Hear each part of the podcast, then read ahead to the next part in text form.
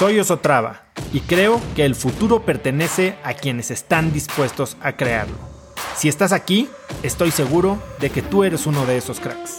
Una persona que toma acciones de impacto todos los días, que aprende y prueba cosas nuevas, que ataca sus miedos y sobre todo que vive la vida en sus propios términos. En episodios cortos te presento una serie de preguntas, conversaciones e ideas que te ayudarán a conocer lo que te mueve, ser mejor en lo que haces y vivir una vida más grande.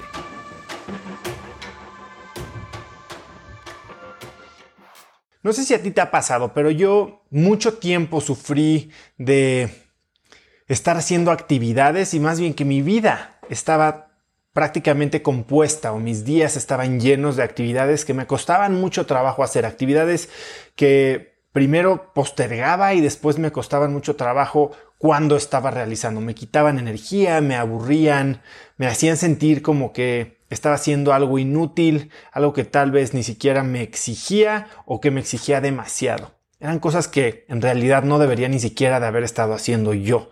Eh, y es como lo dice Jeff Walker, ¿no? Tenemos que enfocar nuestro tiempo en, nuestra, en las actividades en las que podemos implementar nuestra genialidad. Todo lo demás se elimina, se automatiza, se delega. Pero, ¿cómo podemos entonces identificar primero estas actividades de genialidad, estas actividades en las que nos sentimos más plenos, en las que mejor nos desempeñamos? Y construir una vida alrededor de ellas. Bueno, pues eso es justo el flow. Flow son estas actividades en las que el tiempo parece perder relevancia. Son estas actividades en las que nos desempeñamos mejor, pero no solo eso, sino que nos sentimos mejor. Es este momento de placer y desempeño unido. Y el creador del concepto de flow es un psicólogo que se llama Mihail Csikszentmihalyi. Es un eh, apellido bastante complicado. Pero él lo que dice es que el flow es el estado en el que estás tan involucrado en una actividad que prácticamente nada más importa. Eh, estás tan metido en la actividad que incluso podrías aceptar tener costos muy elevados simplemente por experimentarla. Son esas actividades en las que estás suficientemente enganchado por la complejidad, pero tienes también suficiente eh, capacidad o habilidad como para que el reto sea algo que disfrutas. Y si quieren oír un poco más de cómo, cómo se dividen las, eh, digamos, cómo se grafica la complejidad y la habilidad para llegar a Flow, pueden también escuchar el episodio que tengo con Margarita Tarragona en Cracks Podcast y hablamos entre muchas otras cosas de felicidad, de flow y de cómo alcanzarlo. Mijail Csikszentmihalyi habla de flow como estos estados en los que tienes concentración absoluta, estás sumamente metido en una actividad. El tiempo, como les decía, deja de ser relevante parece que el tiempo avanza muy lento o avanza muy rápido, pero estás verdaderamente tan inmerso en la actividad que ni siquiera tiene relevancia. Son estos momentos en los que te sientes como que tienes una recompensa, un, logro, un sentimiento interno de, de victoria por estar haciendo simplemente esa actividad a la que te estás dedicando. Y sientes que lo que estás haciendo es fácil, pero no tan fácil que te aburre. Es este punto justo en el que la complejidad de la tarea es prácticamente igual a tu nivel de habilidad. Te exiges como los momentos en los que tal vez estás haciendo un crucigrama, que es complicado, o un sudoku, o alguna tarea del trabajo en la que te exige, pero sabes que te, te está exigiendo y en ese momento tu habilidad sale a relucir y te sientes logrado, sientes un logro, sientes esta recompensa por haber superado un reto. Y pareciera que en estos momentos de flow actúas de manera totalmente automática. Son estos momentos en los que parece que tu cerebro se desconecta y las cosas fluyen.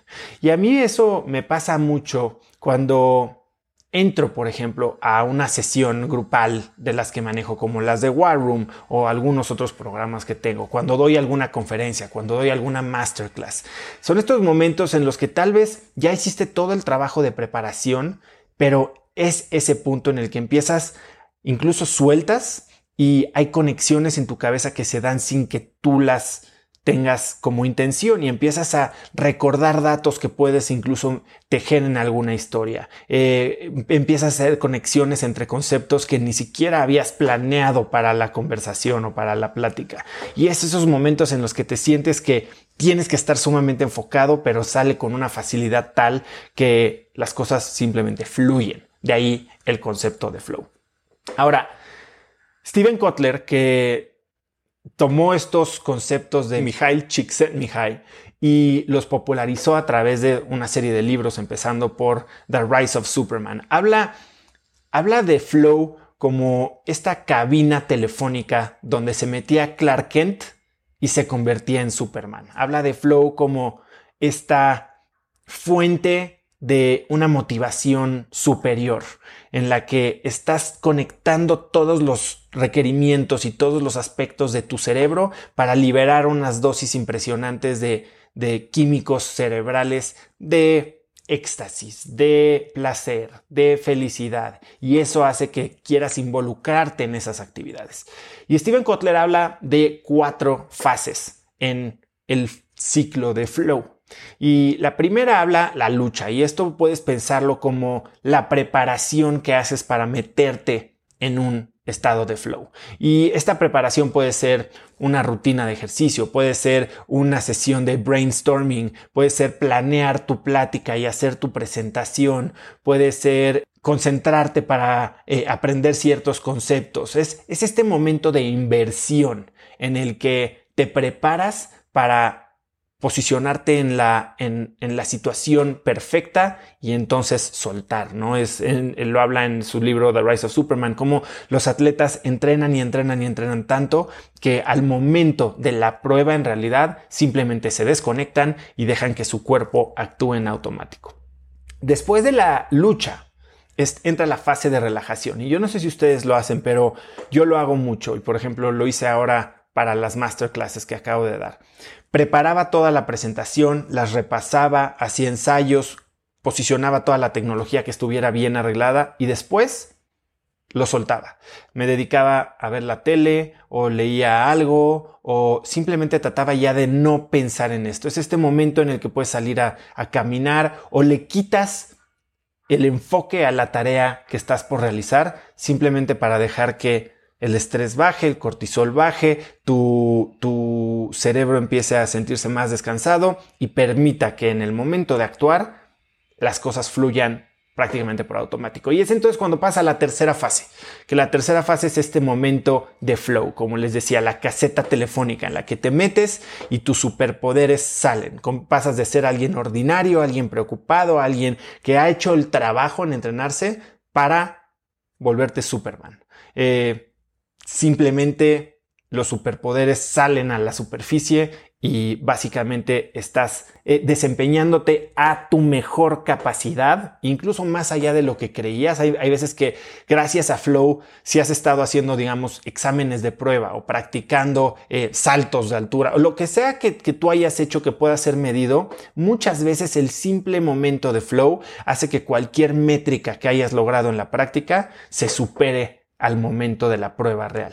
Y por último, está la fase de consolidación, que la, fase de consolidación es algo que pues, podrías llamarle como, como el, bajón, como el momento en que todos estos químicos cerebrales que, estuvieron fluyendo libremente al momento de la, de la prueba, bueno, pues eh, dejan de fluir y te quedas un poquito con ganas de, con ganas de más.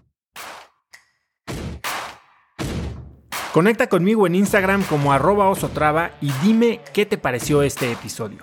Mi meta es inspirar a una nueva generación de hispanos a vivir vidas más grandes. Y si me quieres ayudar a lograrla, lo mejor que puedes hacer es seguirme en Spotify y dejar una reseña en Apple Podcasts para así subir en ese ranking. En tu reseña cuéntame de qué temas, categorías o personas te gustaría aprender y me aseguraré de leerlas para darte el contenido que quieres. Y no olvides unirte a mi comunidad de cracks en cracksnetwork.com. Es gratis y conectarás con más gente en el mismo camino de crecimiento que tú. Eso es todo por hoy. Yo soy Oso Traba y espero que tengas un día de cracks.